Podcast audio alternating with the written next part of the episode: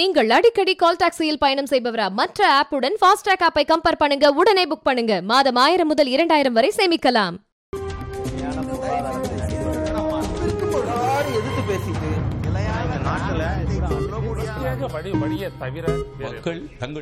வணக்கம். நேர்பட பேசு நிகழ்ச்சியில் மீண்டும் உங்களை சந்திப்பதில் மிக்க மகிழ்ச்சி.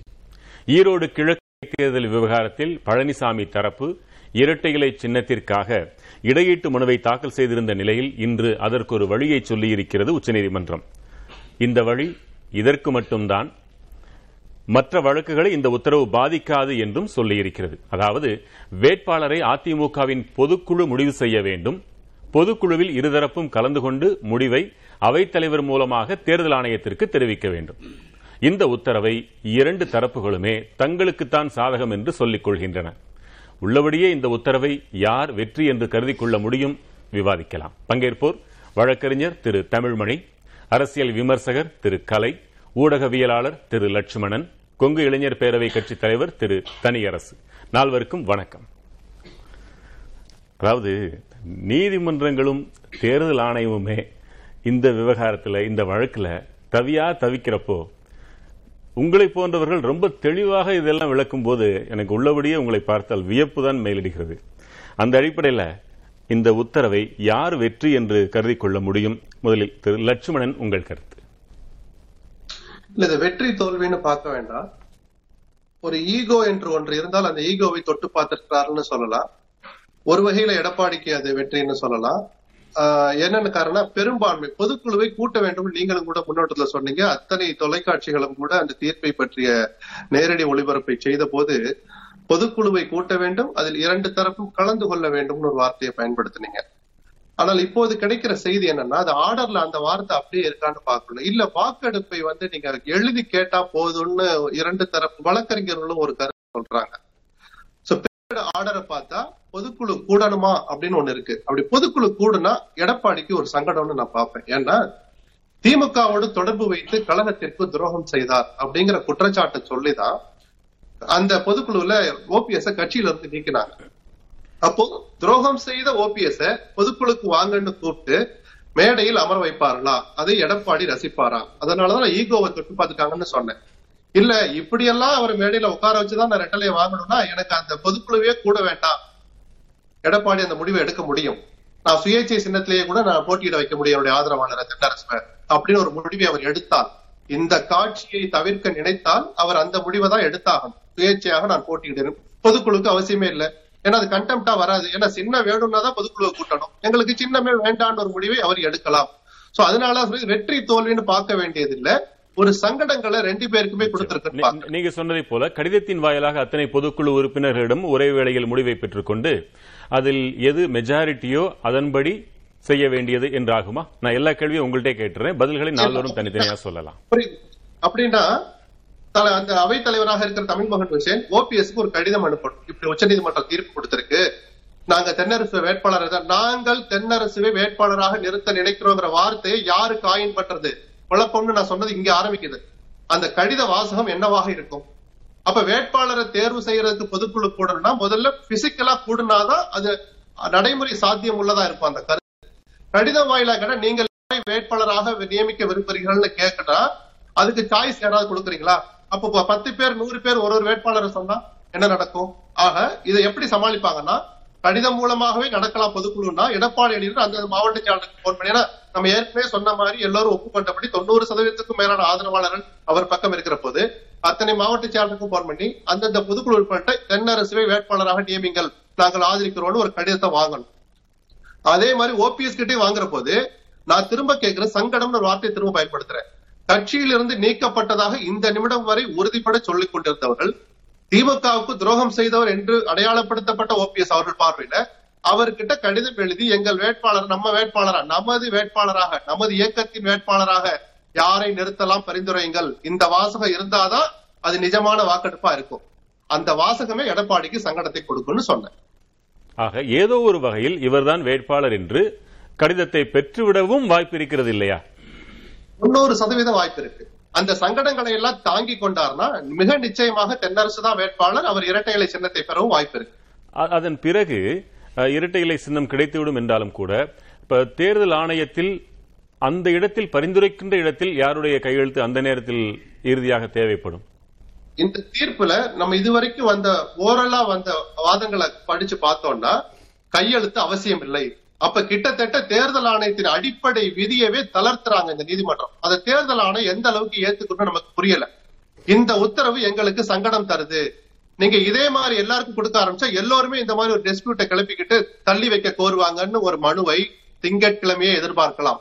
எப்போது பிஜேபி சில சிறுமசங்கள் செய்ய நினைத்தால், எடப்பாடிக்கு ஏதேனும் சங்கடம் கொடுக்க நினைத்தால், ஓபிஎஸ்க்கு ஏதாவது கொஞ்சம் கை கொடுத்து பார்க்கலாம்னு நினைச்சா வருகிற திங்கட்கிழமையே இந்த தீர்ப்பின் மீதே ஒரு மனுவை தேர்தல் ஆணையம் போட முடியும். என்ன நடக்குன்னு பொறுத்தப்ப கேள்விகள் 1000 இருக்கு.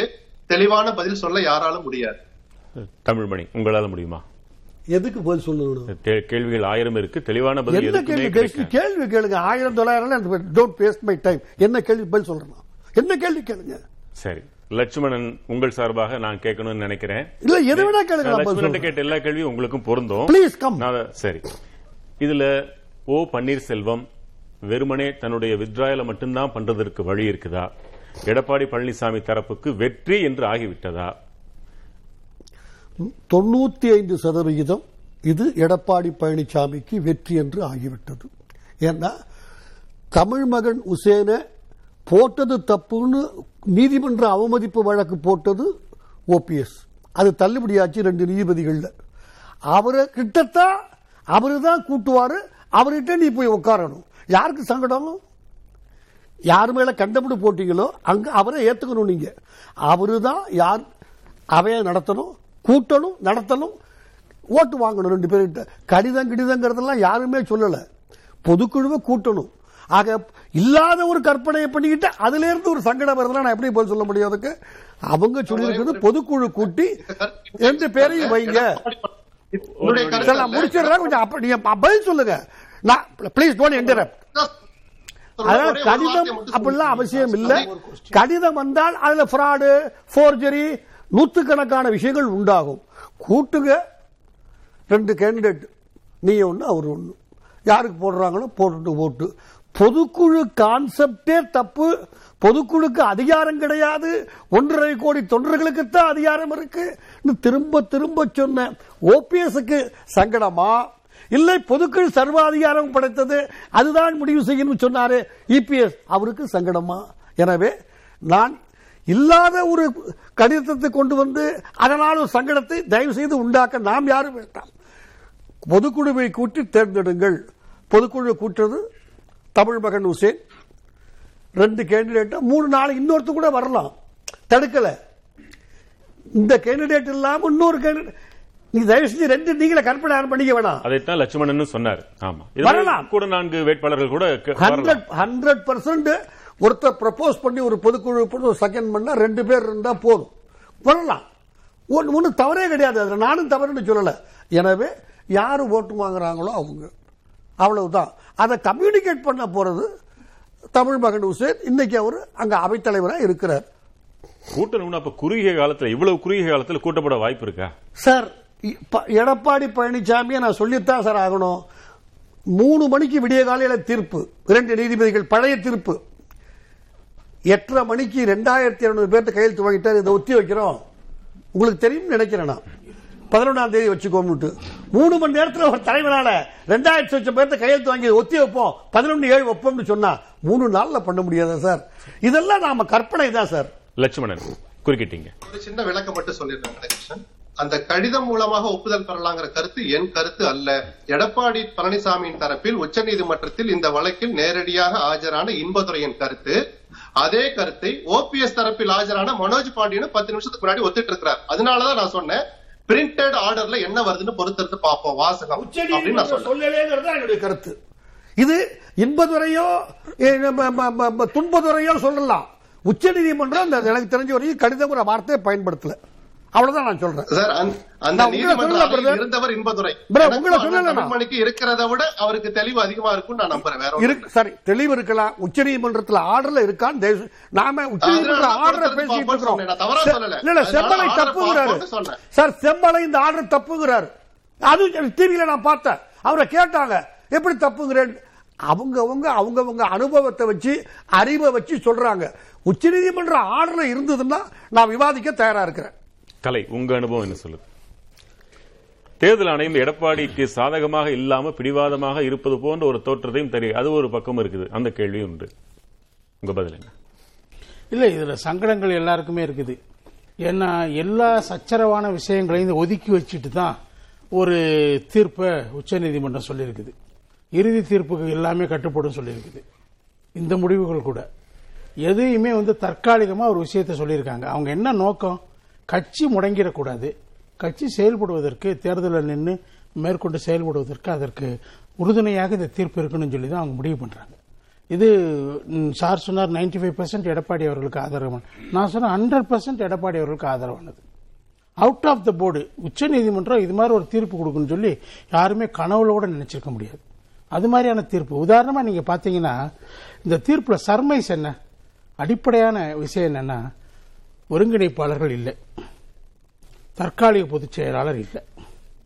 அது ரெண்டு மூணையும் டிஸ்கவுண்ட் பண்ணிட்டாங்க, 3 போஸ்டிங்.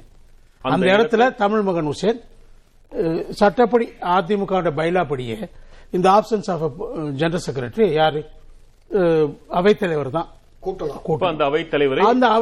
கூட்டுறாரு, நடத்துவாரு, தேர்வு செய்யப்படுவார்கள். அதுக்கடுத்து இவங்களால பிசிக்கலா கூட்ட முடியல, நாங்க சர்க்குலர் மெமோ கொடுத்து வாங்குறோம், சர்க்குலேஷனுக்கு போறேன்னா அதனால they have to get order from the supreme court வாங்கணும், மனு போட்டு சுப்ரீம் கோர்ட் ஆர்டர் வாங்கணும். வாங்கின பிறகு அதுக்கு ரிசார்ட் பண்ண முடியும். அது எப்படி எல்லாம் பண்ண போறாங்க? வேட்பாளருடைய பேரை போட்டு கொடுக்க போறாங்களா, இல்ல எடப்பாடி பழனிசாமி அவர்களுக்கு ஒரு ஆதரைசேஷன் கொடுங்க, அவர் யார போடலாம் அப்படின்னு ஒரு ஆதரைசேஷன் வாங்குறாங்களா? அதெல்லாம் வேற விஷயம். அதெல்லாம் நீதிமன்றத்தில் இவங்க அந்த விஷயங்கள்லாம் சொல்லித்தான் பெர்மிஷன் கேட்கணும். அதர்வைஸ் நீதிமன்றம் சார் சொன்ன மாதிரி எதுவும் சொல்லல, பிசிக்கலா கூட்ட சொல்லி தான் சொல்லியிருக்குது. இடையில அந்த அவைத்தலைவர் என்பதை ஏற்றுக்கொண்டார்கள் என்றும் பொருளாகிறது. தேர்தல் ஆணையத்தையும் ஒரு குட்டு வச்சிருக்கிறாங்க நீதிமன்றம். நீங்க நாங்க ஒன்னும் இடைக்கால தடை உத்தரவு ஒன்றும் பிறப்பிக்கலையே, நீங்க அதை ஏற்றுக்கொள்வதில் என்ன சங்கடம் இப்படிலாம் கேட்டிருக்கிறாங்க. ஒன்றை ஏற்றுக்கொண்டால் இன்னொன்று கேள்விக்குறியாகிறது, இல்லை என்றால் அது விடுபட்டு போகிறது. ஆனா இது எல்லாம் இதுக்கு மட்டும்தான் அப்படின்றதுல ஒரு தீர்வு அடங்கியிருக்கா? ஆமா, கரெக்ட். இன்னைக்கு இருக்கிற இந்த பிரச்சனைக்கு ஒரு ரிலீஃப் கொடுத்திருக்கிறாங்க, அவ்வளவுதான். இதுக்கு மேல இது கிடையாது சார். இஷ்யூவே அப்படித்தான் சார், ஒரு இன்ட்ரீம் அப்ளிகேஷன் அந்த இஷ்யூக்கு மட்டும்தான் சார். அது ஃபைனல் தீர்ப்பு என்ன வேணா வரலாம். அதனால 100 சார், ஒரு எமர்ஜென்சியில் எடுக்கிற முடிவு இப்படித்தான் சார் இருக்க முடியும். நான் ஒரு பேஷண்ட் ஹாஸ்பிட்டலுக்கு உயிர் போகிற மாதிரி கூட்டிகிட்டு போனேன்னா ரைட்டில் ஓவர்டேக் பண்ணாத, லெஃப்டில், இதெல்லாம் கைதட்டலாம். அந்த சுச்சுவேஷனில் நான் ஹாஸ்பிட்டலுக்கு போனால் அவனை பழக்க வைக்கணும். தேதி 3 நாள் நடுப்புற இருக்கு, 7ஆம் தேதி அன்னைக்கு ஒரு நாள் சண்டே. அதில் இதை விட பெஸ்ட் தீர்ப்பு கொடுத்துருக்க முடியாது சார். இது எல்லாமே அந்த இரட்டையிலை சின்னம்ன்ற ஒன்றுக்காகத்தானே. அது நீதிமன்றம் அப்படித்தான் நினைச்சது, ரெண்டு பேரும் சேர்ந்து உட்கார்ந்து பேசிட வேண்டியது தானே என்பது போல நீதிமன்றம் சொல்கிறது என்றால் இவங்களை புரிஞ்சிக்க முடியலையா அவங்களால? இல்ல சார், 3 ஆப்ஷன் கொடுத்தாங்க. நீங்க பேசுறீங்க, நாங்க சொல்றோம், முடிஞ்சா ஒரு தவறும் இல்லை சார், அதுல சகஜம் சார். என்ன சங்கடம்? அசம்பிளியில பக்கத்துல உட்கார்ந்து 3 தடவை உட்காந்துட்டாங்கல்ல, அப்புறம் என்ன சங்கடம்? அதனால சங்கடங்கள்லாம் நம்முடைய மைண்ட்ல இருக்கே தவிர அவர்களுக்கு இருந்தால் அரசியல் இருக்கக்கூடாது.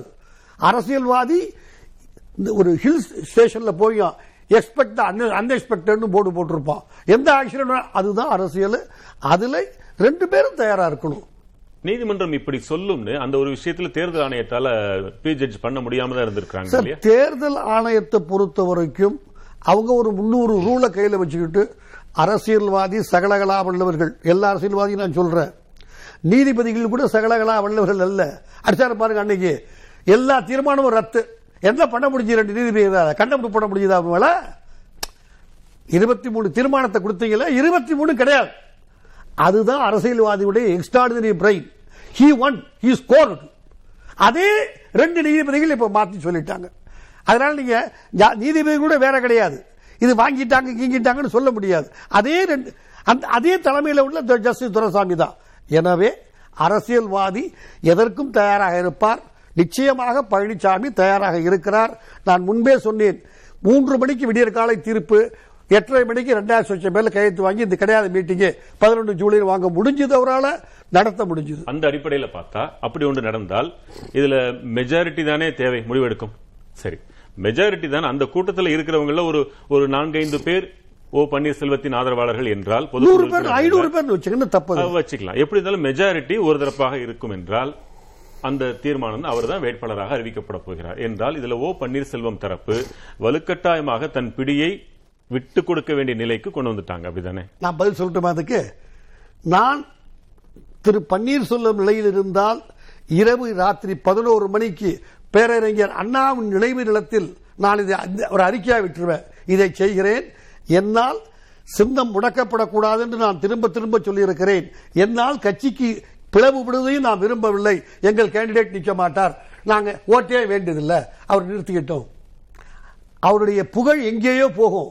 அங்கே போய் 100 ஓட்டு வாங்கி தோத்து போச்சுன்னா அது இவருடைய செல்வாக்கில் ஒரு அரசியலில் மெஜாரிட்டி தான் டெமோக்ரஸியில் அங்கேயும் போயிடும். இங்க இறுதி தீர்ப்பிலையும் எதிரொலிக்கும்.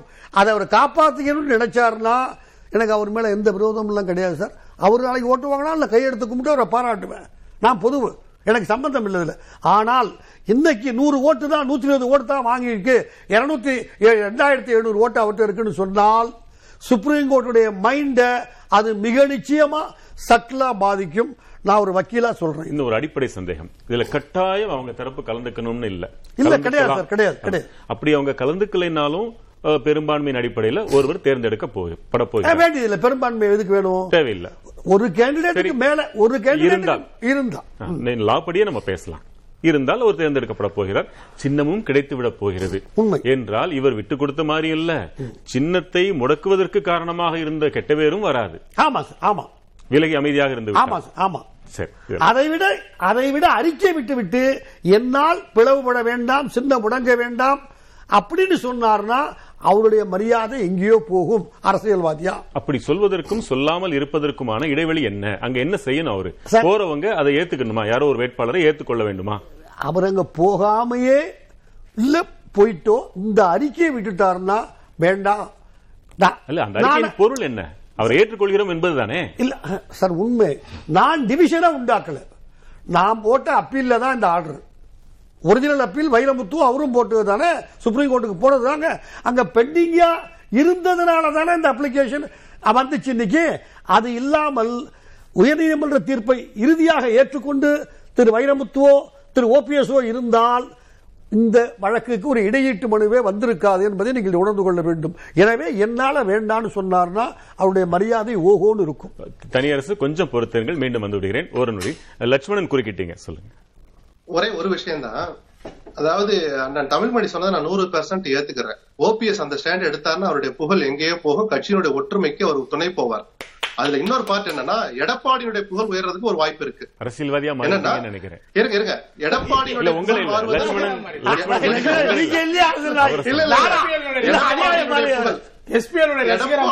புகழ் உயர்வதற்கு ஒரு நல்ல வாய்ப்பு வந்திருக்கு. என்ன தெரியுமா, என் ஓபிஎஸ் மேல எனக்கு 1000 வருத்தங்கள் இருக்கலாம். இரட்டைகளை முடுங்குவதற்கு நானும் ஒரு காரணமா இருக்க மாட்டேன். நான் ஏ ஃபார்ம்ல பி ஃபார்ம்ல நான் கையெழுத்து போட்டு அனுப்புறேன், உங்க கையெழுத்து நீங்க போட்டு அனுப்புங்க, இடைக்கால பொதுச்செயலாளர் இன்னைக்கும் நான் தாங்கிற அந்த தெம்போடையே கூட அல்லது அதை ஒரு டிஸ்பியூட்டா கொண்டு வராமலேயே கூட இந்த கேள்வி அவரால் முன்வைத்து பதில் வாங்க முடியும். அது அப்படி அவர் செய்தால் எடப்பாடிக்கு ஒரு புகழ் கிடைக்கும். செய்வாரா?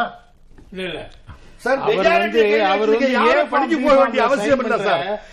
அந்த பொதுக்குழுல 2500 பேரை கையில வச்சிருக்கிறவங்க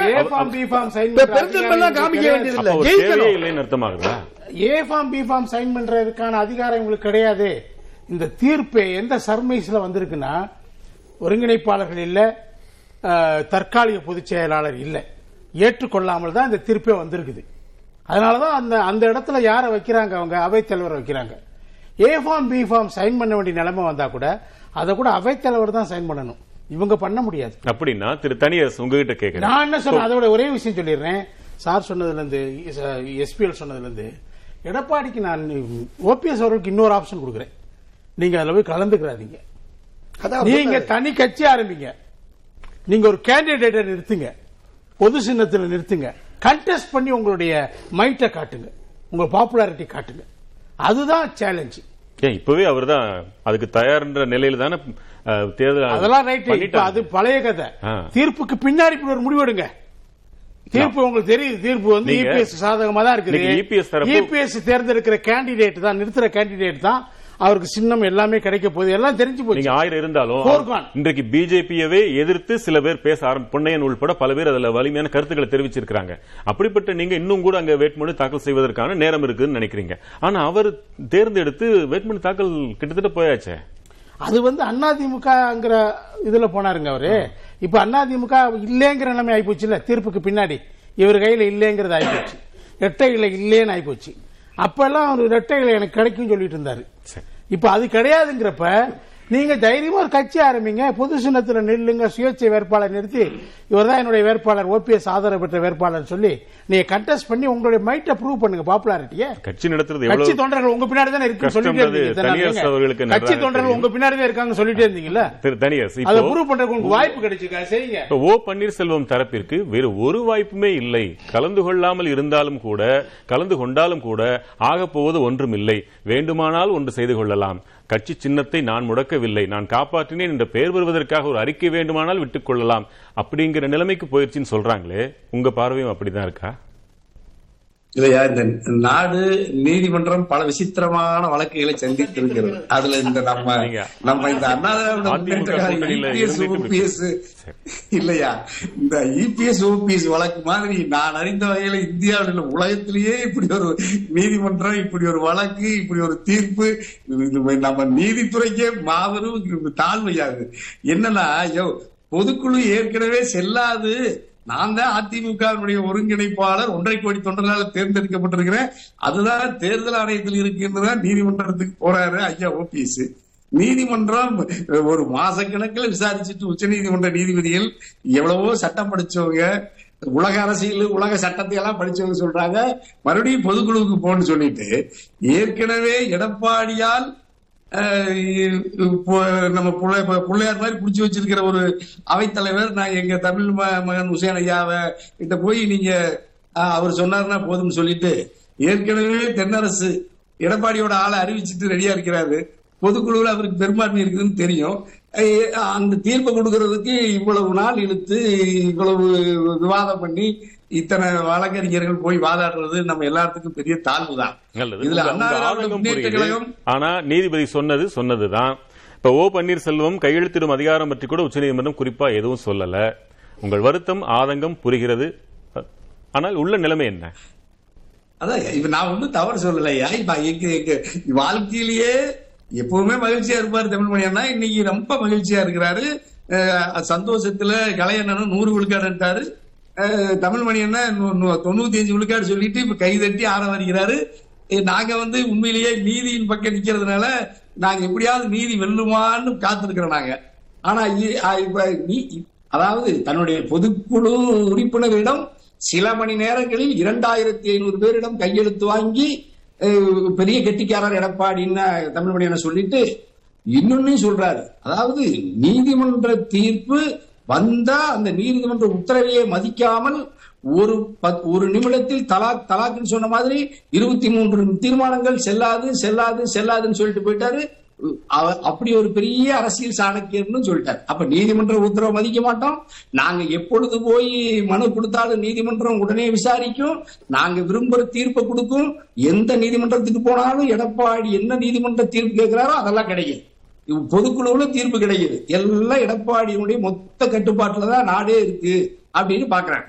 இன்னொரு பக்கம் பாஜக என்ன டோன்ல பேசுதோ என்ன விரும்புதோ அதைவே நீதிமன்றம் செய்து அதைவே தேர்தல் ஆணையம் செய்து இப்ப கடுமையான நெருக்கடியில இருக்கிறத நம்ம பாக்குறோம். இப்ப என்ன சிக்கல், இப்ப நம்ம எல்லாம் கடைசியா ஒரு முடிவுக்கு வந்துட்டோம். நான் அது ஏற்கனவே ஓபிஎஸ் சொன்னேன், நம்ம ஃபர்ஸ்ட் சாய்ஸ் முதல்ல நீதிமன்றத்தை அணுகணும், நீதிமன்றத்துல நீதி கிடைக்கலனா தேர்தல் ஆணையத்தை அணுகணும், தேர்தல் ஆணையத்துல நீதி கிடைக்கலனா மக்கள் மன்றம் தான், மக்கள் தான் இறுதி எஜமானர்கள் ஜனநாயகத்துல நம்ம திரும்ப திரும்ப சொன்னோம். அதை இப்பவும் மக்கள் மன்றத்துல நீங்க போகணும்னு சொல்றாங்க. நம்ம அது கூட நமக்கு நாம தயாரா இருக்கிறோம், மக்கள் இதை பார்த்துக்கிட்டு தான் இருக்காங்க, மக்கள் சரியான நீதி வழங்குவாங்க. ஈரோடு கிழக்கு சட்டமன்ற தொகுதியுடைய வாக்காளர் பெருமக்கள் அவங்க நீதியா இருப்பாங்க, நேர்மையா இருப்பாங்க. ஆனால் இப்பொழுதாவது பாதிக்கப்பட்ட அண்ணன் ஓபிஎஸ் இந்த அணியினர் களத்துல எடப்பாடி அல்லது பாஜக அல்லது நீதிமன்றம் தேர்தல் ஆணையம் இவைகளிலிருந்து அண்ணா திராவிட முன்னேற்ற கழகம் புரட்சித் தலைவர் அம்மா அவர்கள் கட்டி காத்த இந்த மாபெரும் மக்கள் இயக்கத்தை இப்படி தொடர்ந்து தன் ஆதிக்க பிடியில் வைத்துக் கொண்டு கட்சியை தொடர்ந்து வீழ்ச்சி அல்லது தோல்விக்கு முழு காரணியாக இருக்கிற எடப்பாடியை தண்டிப்பதற்கு தொகுதி வாக்காளர் பெருமக்களே எனக்கு நீதி கொடுங்க, நியாயம் கொடுங்கன்னு ஒரு ஒளிபெருக்கியை வச்சு ஒரு 10 நிமிஷம் தெருவா பேசிட்டு வந்தா மக்கள் உடனே நீதி கொடுத்துருவாங்க. நீதிமன்ற மாதிரி எல்லாம் யோசிக்க மாட்டாங்க, தேர்தல் ஆணையம் மாதிரி யோசிக்க மாட்டாங்க. இப்ப சிடி ரவி மாதிரி அண்ணாமலை மாதிரி எல்லாம் போய் நம்ம கமலாலயத்தில் நிக்க வேண்டியது இல்ல. அது கிராமப்புறங்களும் இல்ல. ஈரோடு 24 வார்டு, அதாவது 34 வார்டு இருக்கு. ஆர்கே நகரை விட மக்கள் நெருக்கமா அடர்த்தியா இருக்கிற இடம் தான். மக்கள்கிட்ட போய் நீதி கேட்டா கிடைச்சிடும். ஆனாலும் எங்க தமிழ்மணி அண்ணனும் கலையண்ணன் ஒரு ஐடியா சொல்றாங்க பாருங்க. இவர் எங்கேயோ புகழ் உச்சிக்கு போயிருவாரு ஓபிஎஸ். அதாவது நான் இரட்டை இலை சின்னத்தை முடக்குவதற்கு காரணமா இருக்க மாட்டேன், அது நீதிமன்ற உத்தரவை ஏற்று பொதுக்குழுவுக்கே வராம நான் எடப்பாடியுடைய வேட்பாளரை ஆதரிக்கிறேன், என்னை ஆளவிட்டா போதும்னு சொல்லிட்டாருன்னா ரொம்ப மகிழ்ச்சி, இவர் புகழின் உச்சிக்கு போயிருவாரு, எடப்பாடி தாழ்ந்து போயிருவாருன்னு சொல்றாரு. இன்னும் சொல்ல போனா நான் கட்சி விட்டே விலகிக்கிறேன்னு சொன்னா அல்லையா, கட்சி விட்டே நான் விளைவிக்கிறேன், நீங்க நல்லா வச்சு காப்பாத்து எடப்பாடின்னு சொல்லிட்டாருன்னா இன்னும் கலைஞர் தமிழ் பண்ணிக்கணும்னா ரொம்ப சந்தோஷப்படுவாங்க. நான் என்ன நீங்க சொல்லலா, உங்களை போட்டி போட சொல்றேன். நீங்க தனி கட்சி ஆரம்பிச்சு ஒரு பொது சின்னத்துல நீங்க போட்டி போடணும்னு சொல்றேன் உங்களை. நான் எனக்கு இப்ப நான் நினைச்சேன் அல்ல கலையனா நீங்க உங்ககிட்ட சொல்லல, அதான் கலையனா நான் போட்டி போட வேண்டிய அவசியம் ஏற்பட்டா அது பரிசீலனையில் இருந்தா நான் போட்டி போட வேண்டிய சூழல் வந்தா போட்டி போடுவேன். அதுக்கு அண்ணா திராவிட முன்னேற்ற கழகம் 10 ஆண்டு காலம் அதில் பயணித்து இரட்டை இலை சின்னத்தில் வெற்றி பெற்று உங்க எடப்பாடிக்கு, நீங்க சொல்ற எடப்பாடிக்கு 24 மணி நேரம் கூட இருந்து ஓட்டு போட்டு முதலமைச்சராக்கி 10 வருஷம் எடப்பாடியுடைய கடைசி ஆட்சி வரைக்கும் கூட இருந்தது தனியரசு. அதிமுகவை பத்தி, ரெட்டலையை பத்தி, புரட்சித் தலைவர் அம்மா சாதி பதங்களை கடந்து யாரோடும் சூழ்ச்சி செய்து பதவியை பறிக்காத அதிமுகவுக்கு நாம இன்னும் வலிமை சேர்க்கணுங்கிறதுனால தனியரசு நம்ம முன்வைக்கிறோம். நான் இன்னொரு யோசனையும் சொல்றேன், ஓபிஎஸ் அந்த சுயேட்சை வேட்பாளரா தனியரசை நிறுத்தலாம், அது வெற்றி வாய்ப்பு இன்னும் மேல பிரகாசிக்க செய்யும். சிக்கிறாதீங்க, தனியரசு ஒரு நொடி. தனியரசு தான் தனி அரசே தவிர ஓ பன்னீர்செல்வம் அப்படி அல்ல. அவர் கூட்டு சேர்றதுதான் விரும்புறாரு. அவர் தனியா நிக்கணும்னு நீங்க விரும்புனீங்கன்னா எடப்பாடி பழனிசாமியும் தனியா நிற்க வேண்டியதுதான், சின்னம் வேண்டாம் என்று தனித்தனியாக நின்று வெற்றி பெற்று காமிக்க வேண்டியதுதான். அதுதான் சமமா இருக்கு. ஆனா அவருக்கு வாய்ப்பு கிடைச்சிருச்சு. சொல்லுங்க லட்சுமி. ஜெயலலிதா ஒரு முறை சொன்னார், எம்ஜிஆருடைய பிறந்தநாள் விழால தலைமை கழகத்துல குடியேற்றி வச்சுட்டு எனக்கு பின்னாலும் இந்த இயக்கம் 100 ஆண்டுகள் இருக்கும், தமிழ்நாட்டுக்கு மக்களுக்கு சேவை செய்யணும்னு சொன்னார். அப்படி அந்த இயக்கம் தொடர்ந்து 100 ஆண்டுகள் இருந்து மக்களுக்கு சேவை செய்யணும், சின்னமும் கட்சியின் பெயரும் அவசியம். அதுல அண்ணன் தமிழ்மணி சொன்ன மாதிரி அந்த சின்னத்தை பாதுகாப்பதற்கு ஓபிஎஸ் ஒரு காரியத்தை செய்தால் புகழின் உச்சிக்கு போவார்.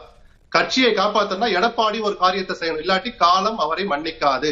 இந்த கட்சி பிளவுபடக்கூடாது நினைச்சாருன்னா தன்னுடைய ஈகோவை விட்டுவிட்டு ஏஃபார்ம் பிஃபார்ம்ல நான் கையெழுத்து போறேன், நீங்க 2வது கையெழுத்த போடுங்கன்னு அவர் அனுப்பி வச்சாருன்னா அவரும் கூட புகழின் உச்சிக்கு போவார். செய்ய மாட்டார். இல்ல கலை சொன்னாரு, கலை சொல்றதை நம்பி நான் கேட்டா ஏஃபார்ம் பிஃபார்ம்ங்கிற அந்த ப்ராசஸே இல்லை அப்படின்னா, அரைசாகலைன்னா எப்படி பார்த்தாலும் இது ஒரு தரப்புக்கு சின்னம் கிடைக்க போறது உறுதி ஆயிடுதா? இவங்க கையெழுத்து போட முடியாது, 2 பேரும் ஒருங்கிணைந்து. மிக நிச்சயமாக தென்னரசு தான் வேட்பாளராக வருவார், இரட்டலை சின்னம் எடப்பாடி எடுத்துக்கிற அந்த தென்னரசுக்கு தான் கிடைக்கும். நான் சில சங்கடங்கள் சொன்னதை தமிழ்மணி அண்ணன் வசதியா மறுக்கிறார். நான் என்ன சொன்னேன்னா, தமிழ் மகன் ஹுசேன் கடிதம் அனுப்பணும் யாருக்கு, ஜூலை 11ஆம் தேதி, கடந்த ஆண்டு ஜூலை 11ஆம் தேதி யாரெல்லாம் பொதுக்குழு உறுப்பினர்களோ அத்தனை பேருக்கும் கடிதம் அனுப்பணும்.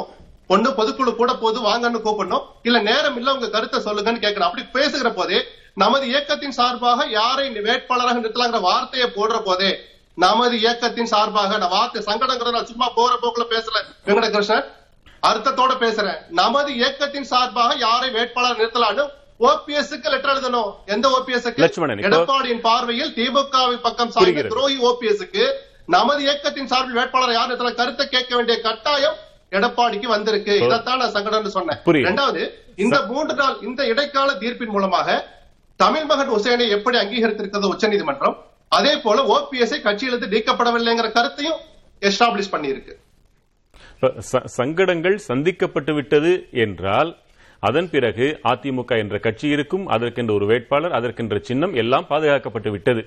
அத்தனையும் இந்த ஒரு இடைத்தேர்தலை மட்டும்தான் என்பதை நாம் புரிந்து கொள்கிறோம். அடுத்த தேர்தல் வருவதற்குள் அந்த முதன்மையான வழக்கில் தீர்ப்பு என்ன வருகிறதோ அது. ஆக சின்னம் காப்பாற்றப்பட்டு விட்டது இந்த முடிவால் என்று எடுத்துக்கொள்ளலாம். திரு தமிழ்மணி இந்த ஃபர்ஸ்ட் ரவுண்ட்ல பேசினதை வச்சு ஒரு கன்க்ளூஷன் ஒன்று வர வேண்டியிருக்கு. அன்னைக்கு அந்த என்ன ப்ரொசீஜர் நடக்குங்கிறத தெளிவா ஒரு தடவை சார், நான் உச்சநீதிமன்ற ஆர்டரை புரிஞ்சுக்கிட்டது எப்படின்னு சொன்னால், தமிழ்மகன் ஹுசேன் என்கிற அவைத்தலைவர் அன்றைக்கு பொதுக்குழுவை கூட்ட வேண்டும். இத்தனையாம் தேதி இத்தனை மணிக்கு இந்த இடத்துல பொதுக்குழு எல்லோரும் வர வேண்டும். பிசிக்கலா பிரசன்ஸ் வேணும் வேணும். ஒன்று ஃபர்ஸ்ட் ப்ரொசீஜர். செகண்ட், அங்கே நம்ம கேண்டிடேட்டை முடிவு பண்ணணும். ஒருத்தர் யாராவது ஒருத்தர் ப்ரொப்போஸ் பண்ணுங்க, ஒருத்தர் செகண்ட் பண்ணுங்க. பொதுக்குழு உறுப்பினர்கள் 10 பேரோ 4 பேரோ 2 பேரோ முடிஞ்சு போச்சு. அதுக்கு பிறகு யாராவது விட்ரா பண்ணுறாங்களா, விட்ரா பண்ணுறாங்க. 10 பேரில் 3 பேர் விட்ரா பண்ணி 7 பேர் பாக்கி இருக்கா, ஓகே ஃபைன்.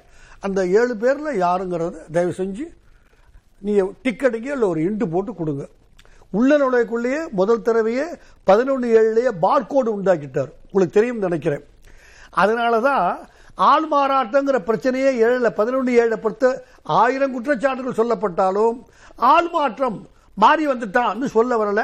அந்த barcode procedure is in procedure is in stands today. கட்சிக்குள் நிற்க விரும்புவோர் பேர்களை சொல்லணும், அதுக்கப்புறம் தேர்தல் கட்சிக்குள் உள்கட்சிக்குள்ள அந்த தேர்தல் யார் வேட்பாளர். அமெரிக்கல பிரைமரி போடுறோம்ல சார், அதேதான் சார். அதுல என்ன இருக்கு, அதுல வாட் நெக்ஸ்ட்.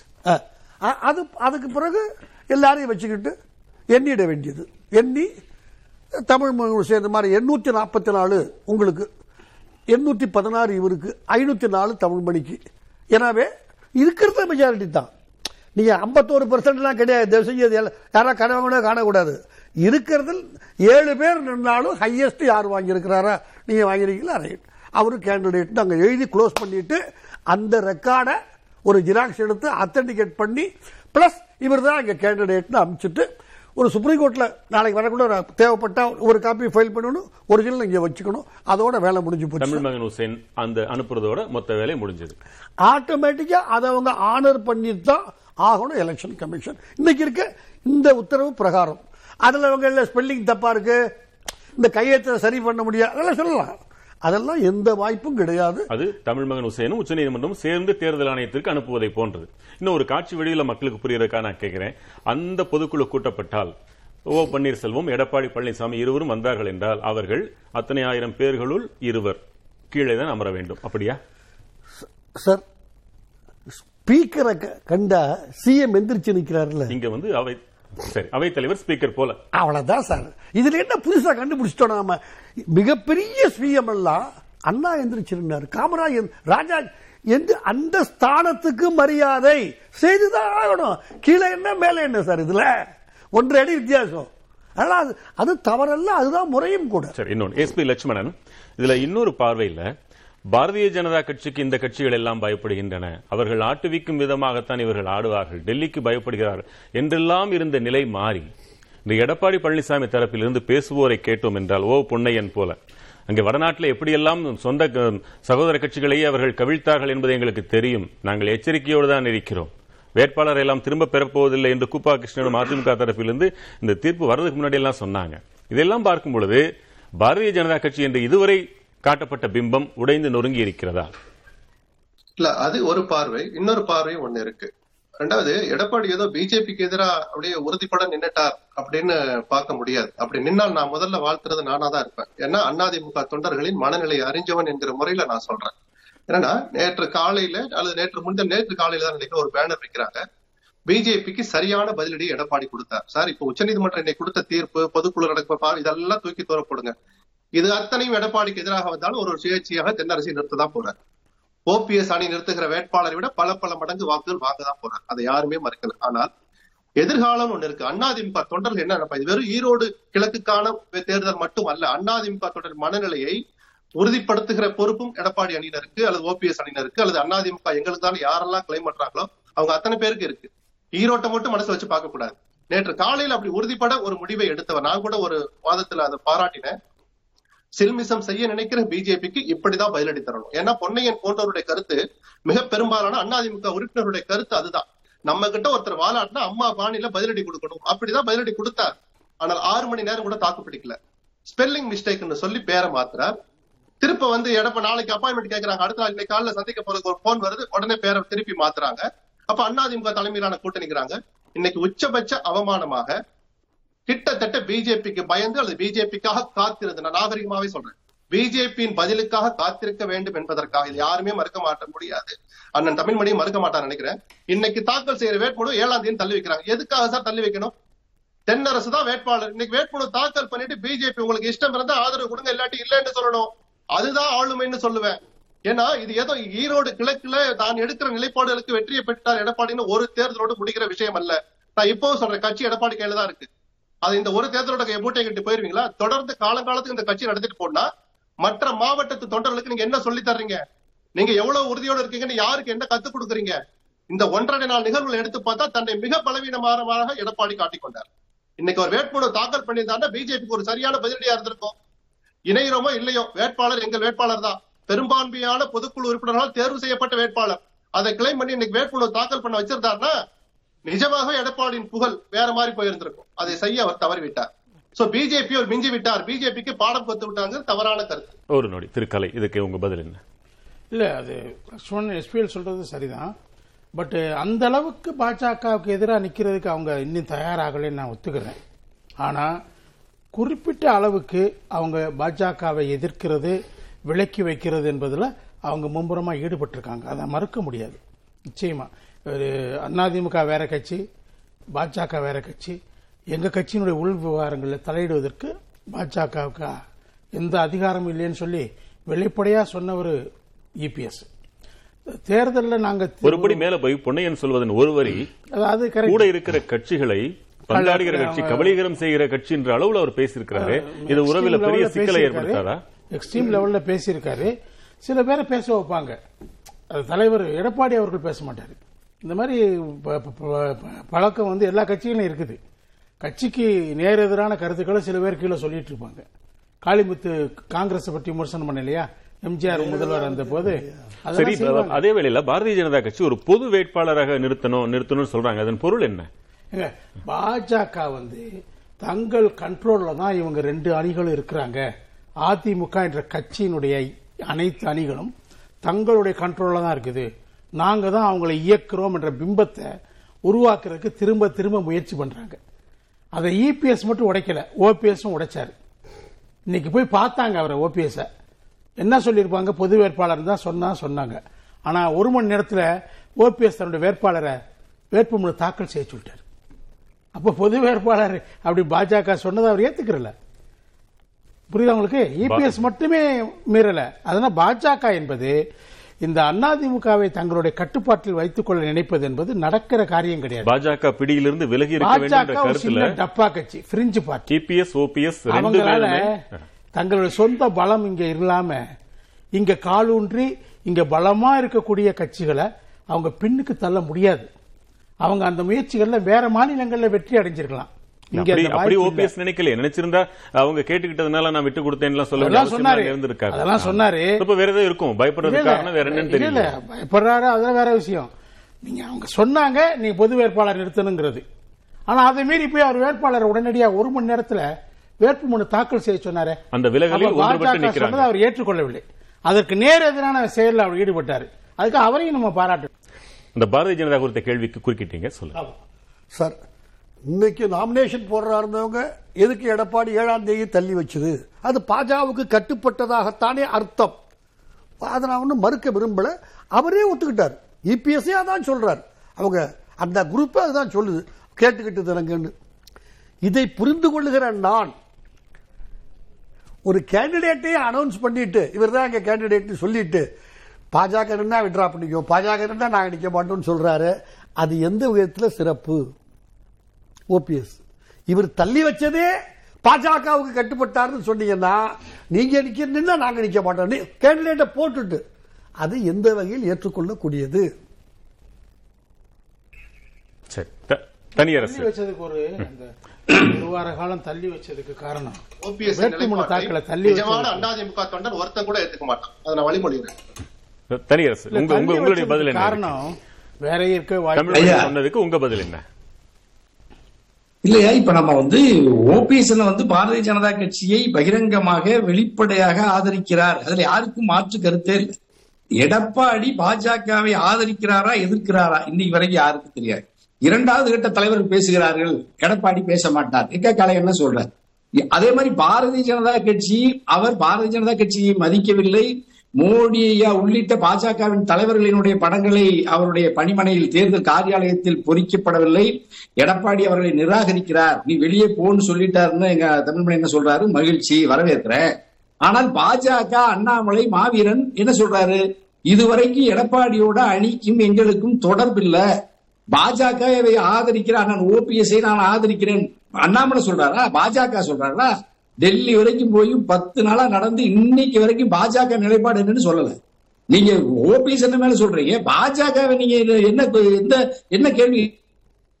நிச்சயமாக அதே வேளையில் பொன்னையன் சொல்வதிலிருந்து எடப்பாடி பழனிசாமி தரப்பு பாரதிய ஜனதா கட்சியை வேண்டுமென்றால் நீங்கள் எங்களை ஆதரியுங்கள், நாங்கள் எவ்வளவு செல்வாக்கோடு இருக்கோம், இத்தனை பொதுக்குழு உறுப்பினர் 96% மேல எங்க பக்கம் இருக்கிறாங்க, நீங்க ஆதரிங்க வேணும்னா, உங்களுடைய என்னென்ன வேலைகள் பண்ணீங்கன்னு தெரியும், நாங்கள் எச்சரிக்கையோடு இருக்கிறோம் அப்படின்லாம் அவங்க சொல்றாங்க. என்னுடைய இன்னொரு கேள்வி, இணைப்பு மீண்டும் வரட்டும் தனியார் அவர்களுக்கு. ஒரு தேர்தல் என்றால் இன்னைக்கு தேதிக்கு இபிஎஸ் அவர்களை தவிர மற்ற அனைவரும் ஒன்றுபட வேண்டும் என்ற வார்த்தையை சொல்லாதவர்களே இல்லை. பாரதிய ஜனதா, அமமுக, சசிகலா, ஓபிஎஸ் இத்தனை பேரும் இணைப்பிற்கு காத்திருக்கிறாங்க. சரி, இவங்கெல்லாம் சிறிய அளவுன்னு ஒரு பேச்சுக்காக யாராவது சொல்வதாக இருந்தாலும் கூட, ஆனால் அமமுக பறித்த வாக்குகளால் அதிமுக இழந்த இடங்கள் எத்தனை கடந்த தேர்தலில்? 23 எம்எல்ஏ கான்ஸ்டிட்யூன்சி. அந்த பாடத்தை விட வேறு பாடம் பெரிதாக என்ன தேவை என்றால், காலம் முழுக்க அந்த நிலை நீடித்துக் கொண்டே இருக்க இபிஎஸ் தரப்பு விரும்புமா? நிச்சயமாக இல்லை. இந்த தரவை இபிஎஸ் விட்டுட்டார்னா இன்னொரு முறை அந்த கட்சியை அவரால் ஒற்றை தலைமையில் கொண்டாந்து, சார் எந்த கட்சியும் 2 தலைவர்கள் சேர்ந்து எதுவும் சேர்ந்து செய்யறதுங்கிறது 100% ஃபெயில் ஆகிடும் சார். அதனால தான் கலைஞர் எப்போ தலைவராக இருந்தாரோ அப்பெல்லாம் முதலமைச்சர் இருந்தார். 2 பதவி எங்க, ஆட்சியிலும் தலைமை இதிலும் தலைமை. எனவே இது இபிஎஸ் ஜெயிக்கிறவன் என்னைக்கும் ஒற்றுமை ஒற்றுமைன்னு சொல்ல மாட்டான் சார். தோக்குறவன் வசதி வாய்ப்பு இல்லாதவன் தான் ஒற்றுமை ஒற்றுமைன்னு சொல்றான். இதனுடைய அனுபவம் இல்ல, இந்த ஒற்றுமைன்னு சொல்றது சரிதாங்க. ஒன்றுபட்டால் பலம் கிடைக்கும். எப்படி ஒன்றுபடுவாங்க? 4 பேருமே 4 தலைவர்கள் சொல்லிக்கிறாங்க. இப்ப சசிகலா வந்து பொதுச் செயலாளர் பதவின்ற அந்த கிளைமை வித்ரா பண்ணிட்டு போய் சேருவாங்களா? தயாரா இருப்பாங்களா? நீங்க எடப்பாடியை பொதுச் செயலாளரை ஏற்றுக்கொண்டு இவங்க 3 பேரும் போறதா இருந்தா அவரும் ஏத்துக்குவாரு. அவருடைய பொசிஷன் பிரீஎமினன்ட் பொசிஷன், அது அவர் கிடைச்சது பெரிய விஷயம். அது அதை நீங்க விட்டுவிட்டு எங்களெல்லாம் சேர்த்துக்கோனா எப்படி சேர்ப்பாரு? நான் என்ன கேட்கிறேன், அமமுகவாலேயே தோல்வி என்னும் பொழுது இனி ஓபிஎஸ் தரப்பு இவர்களால் எல்லாம் சில நூறு வாக்குகளை எவ்வளவு தோல்விகளை பார்த்திருக்கோம் இல்லங்க. இதெல்லாம் வந்து பெர்செப்ஷன் தான். ஒரு தேர்தல் இருக்கிறது அடுத்த தேர்தல் அதே பெர்செப்ஷன் இருக்குன்னு சொல்ல முடியாது. இந்த கருத்துல உடன்படுறீங்களா லட்சுமணன்? நிச்சயமா. இப்ப 66 இடங்களில் ஜெயித்து காட்டிய எடப்பாடி வருகிற தேர்தல் அந்த 66 ஜெயிப்பாராங்கிறது பெர்செப்ஷன் தான். சாத்தியம் எல்லாத்துக்குமே இருக்கு. ஆனால் அரசியல்ல பாடங்களை கத்துக்கிறதா முதிர்ச்சியான தலைவர்களுக்கு அடையாளம். ஒன்றுபடுங்க ஒன்றுபடுங்க, இவங்க எள்ளி நகையாடலாம் எடப்பாடி தரப்பினர். அதுல யாருமே மறுக்கல, நியாயமும் இருக்கு. ஏன்னா அவர்களை ஒப்பிடுகிற போது எங்கேயோ உயர்ந்திருக்கிறார் எண்ணிக்கையின் அடிப்படையில எடப்பாடி, அதை யாருமே மறுக்கல. அதனாலதான் சொன்னேன், இந்த நீதிமன்ற தீர்ப்புகள், தேர்தல் ஆணையத்தின் முடிவுகள் எது எப்படி இருந்தாலும் ஈரோடு கிழக்கில் எடப்பாடி தனது சார்பில் ஒரு சுயேட்சையாவது நிக்க வைப்பார். அப்படி நிக்க வைக்கிற வேட்பாளரை மிக கணிசமான வாக்குகளை வாங்கி கொடுக்க வேண்டிய கட்டாயம் எடப்பாடிக்கு இருக்கு. வெற்றி பெறணும்னு அவசியம் இல்லை. நான் யதார்த்தமா பேசுறேன், அரசியல் யதார்த்தமா பார்க்க நான் கத்துக்கிட்டவன். வெற்றி பெறணும்னு அவசியம் கிடையாது. ஏன்னா இவ்வளவு பணபலம், அதிகார பலம் இருக்கிற கூட்டணி சிதையாத திமுக அணியை எதிர்த்து வெற்றி பெறுவது சுலபம் அல்ல. ஆனால் மிக கணிசமான வாக்குகளை எடப்பாடி வாங்கலைன்னா அவர் மீண்டும் ஒரு முறை தன்னை நிரூபித்து விட்டார் தோல்வி தலைவராக தான் நம்ம எடுத்துக்கணும். ஏன்னா அவர் கட்சியினுடைய இணை ஒருங்கிணைப்பாளராக ஆனதிலிருந்து 4 ஆண்டுகள் முதலமைச்சராக இருந்த போது கூட சந்தித்த எந்த தேர்தலிலும் வெற்றியே பெற்றது கிடையாது. குறைந்தது 50% வெற்றி பெற்றதே இல்லை சார். கரெக்ட். அதனாலதான் 4 பேரா இருக்காங்கல்ல. இந்த தேர்தலில் எடப்பாடி அவர் சொல்ற மாதிரி தோக்க தான் போறார். நான் எப்பயுமே ஜெயிப்பார்னு சொல்லல, காங்கிரஸ் ஜெயிக்கும். ஆனால் அந்த 4 பேரா இருக்கிறதுல 3 பேர் வெளியே இருக்காங்க. நீங்க சொன்ன ஆட்கள் தான். அதுல ஒருத்தரை கம்ப்ளீட்டா க்ளோஸ் பண்ணி 2 பேரா குறைக்கிறாரு. அதுதான் அதிமுகவுக்கு அவர் செய்யற நன்மை. தனியரசு மீண்டும் இணைப்பிற்கு வந்துட்டீங்க, சொல்லுங்க, தொடர்ந்து சொல்லுங்க. ஐயா, இப்ப நான் வந்து இப்ப என்ன நெருக்கடினா, ஐயா இப்ப ஒண்ணு எடப்பாடி வீழ்த்தப்பட முடியாத ஆள் இல்ல, திருத்தப்பட முடியாத ஆள் நல்லா இல்ல. மக்கள் சரியா தர்மத்தின் பக்கம், ஜனநாயகத்தின் பக்கம், அறத்தின் பக்கம் இருப்பாங்க. சூதும் சூழ்ச்சியும் வஞ்சகமும் எப்பொழுதும் வெற்றி பெற்றுக் கொண்டே இருக்காது. அது அது வந்து நிலையானதல்ல. ஆனா நான் என்ன நினைக்கிறேன்னா, இப்ப ஓபிஎஸ் என்ன சிக்கல்னா, நீதிமன்றத்தின் வழியில ஒரு நெருக்கடி வந்ததுனால இப்ப போட்டியிடுறதுல நீதிமன்றத்தை மீறி இரட்டை இலை சின்னம் ஒரு கால் அது போகாது. நாளை நீதிமன்றத்தை அணுகி மீண்டும் எலக்ட் தேர்தல் ஆணையத்தை அணுகி இது மீண்டும் சிக்கலை உருவாக்குறதுக்கான வாய்ப்பு சூழல் இருக்கு. நான் அது குறித்து அண்ணாகிட்ட பேசுறேன். இது மறுபடியும் இந்த போக்குல அனுமதிக்க கூடாது. இது நீதி நமக்கு கிடைக்கலைங்கிறத உறுதிப்பட நம்ம வாதாடணும். அதுக்கு இறுதியா மக்கள் மன்றத்துக்கு போறதுக்கு அண்ணா தயங்கக்கூடாது. களத்துக்கு வரணும். எடப்பாடி இரட்டையில சின்ன கிடைச்சாலும் எடப்பாடியை எதிர்த்து நிக்கணும்.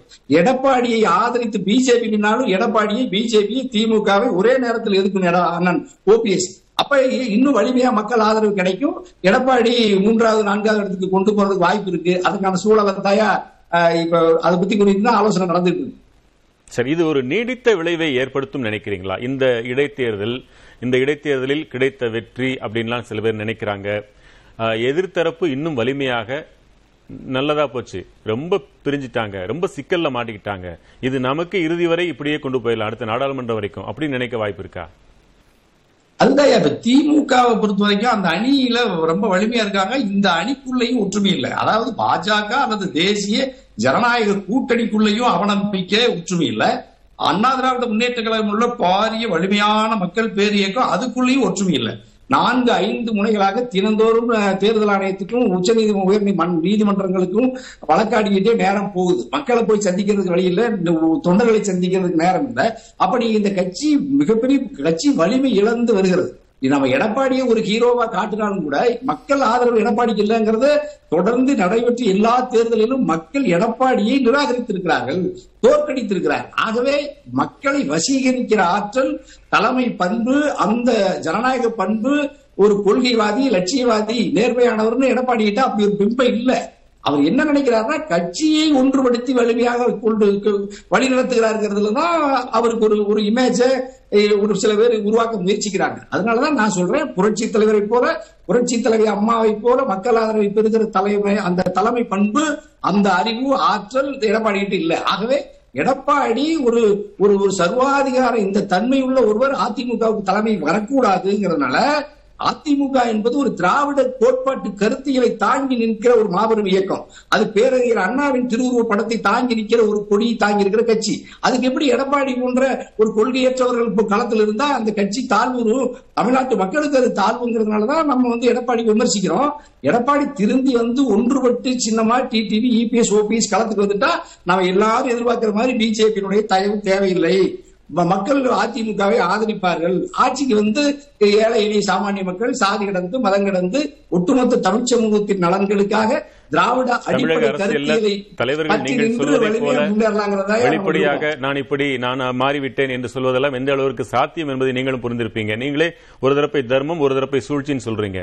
இன்றைக்கு அந்த இரண்டு தரப்பும் சேர வேண்டும் என்று நினைக்கிறது என்றால் தர்மம் சூழ்ச்சியோடு சேர்ந்து என்ன ஆகும், சூழ்ச்சி தர்மத்தோடு சேர்ந்தால் என்ன ஆகும், பொறுத்திருந்து பார்க்கலாம்.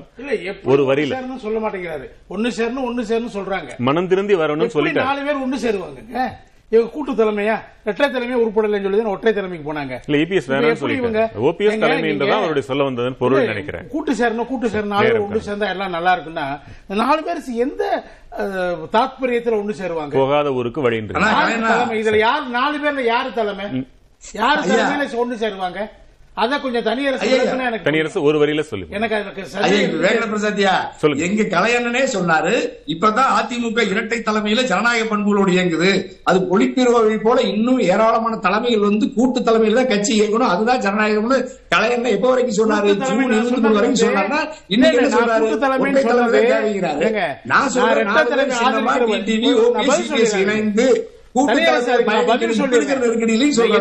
இணைந்து நீங்க மாத்தி சொல்றீங்க. இரட்டை தலைமையை ஆதரிக்கும் போது என்ன சொன்னேன் தெரியுமா? இது தொடர்ந்து இருக்க முடியாது, கூட்டு தலைமைக்கு போகணும்னு சொன்னேன். கூட்டு தலைமை என்பது அதிமுக அன்னைக்கு இருந்த தலைவர்களோட ஒட்டி ஒரு கூட்டு தலைமை. அதுல வெளியில இருந்து வரக்கூடிய தலைவர்களை எல்லாம் சேர்த்து கூட்டு தலைமை உருவாக்குறது என்பது. மற்றும் ஒரு நேர்பட பேச நிகழ்ச்சியில் மீண்டும் சந்திக்கலாம். வணக்கம். எதிர்த்து பேசிட்டு மக்கள் தங்களுடைய பங்களிப்பை அளிக்க வேண்டும். நீங்கள் அடிக்கடி கால் டாக்ஸியில் பயணம் செய்பவரா? மற்ற ஆப்புடன் ஃபாஸ்ட் ட்ராக் ஆப்பை கம்பேர் பண்ணுங்க, உடனே புக் பண்ணுங்க. மாதம் 1000 முதல் 2000 வரை சேமிக்கலாம்.